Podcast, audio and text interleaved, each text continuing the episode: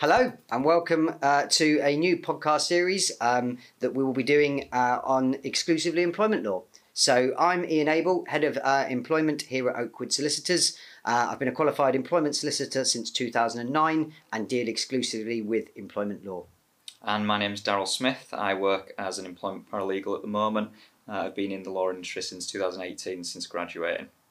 So, this will be an ongoing podcast series. We're going to do a number of uh, different topics, which will all vary in length. Hopefully, we'll try and keep them nice and short and sweet for you and quite informative.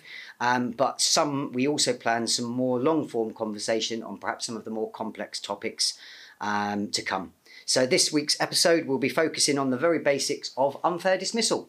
Yeah, so a good start there, Ian. Um, what is unfair dismissal? I think is a perfect way to start this particular podcast. So, generally speaking, there are some exceptions which we'll cover in a separate podcast in the future. But an employee who has a qualifying period of service has the right not to be unfairly dismissed. Dismissal in this context means one of three things uh, usually either termination by the employer, the expiry of a fixed term contract, or constructive dismissal. Thanks, Daryl. So you mentioned the qualifying period of service. Uh, that is currently two years. Hmm. That changed in 2012, and sadly, I'm old enough and have practiced long enough to remember the case before 2012, where it was only one year.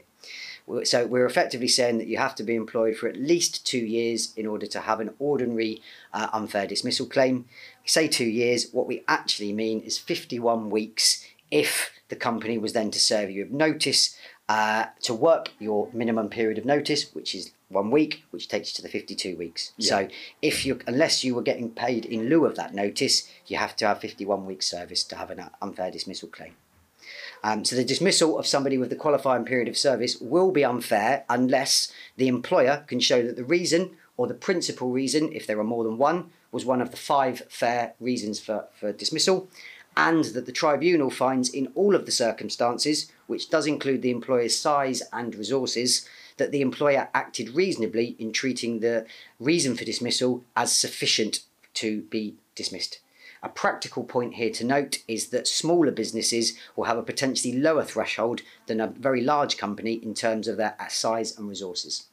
Yeah, and so you mentioned then, and very importantly, uh, with regards to unfair dismissal, uh, is the five fair reasons for dismissal.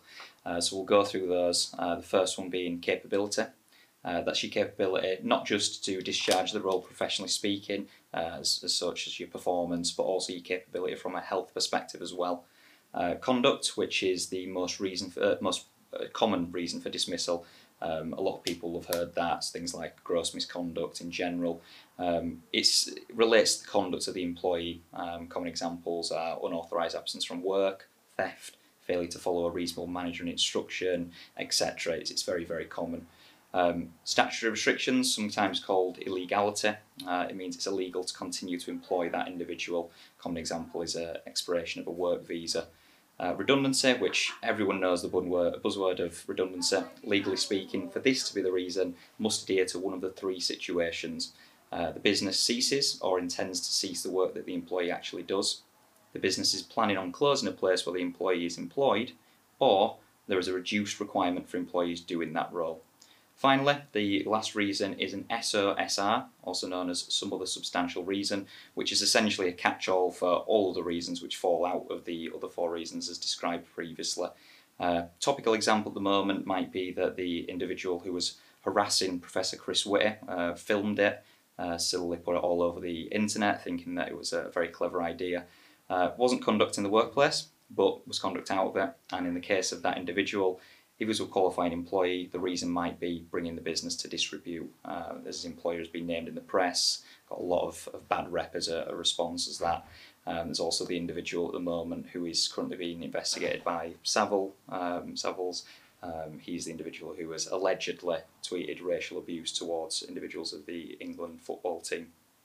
Thanks, Daryl. One again, probably showing my age here, but one thing that is not any longer a fair reason for dismissal is retirement.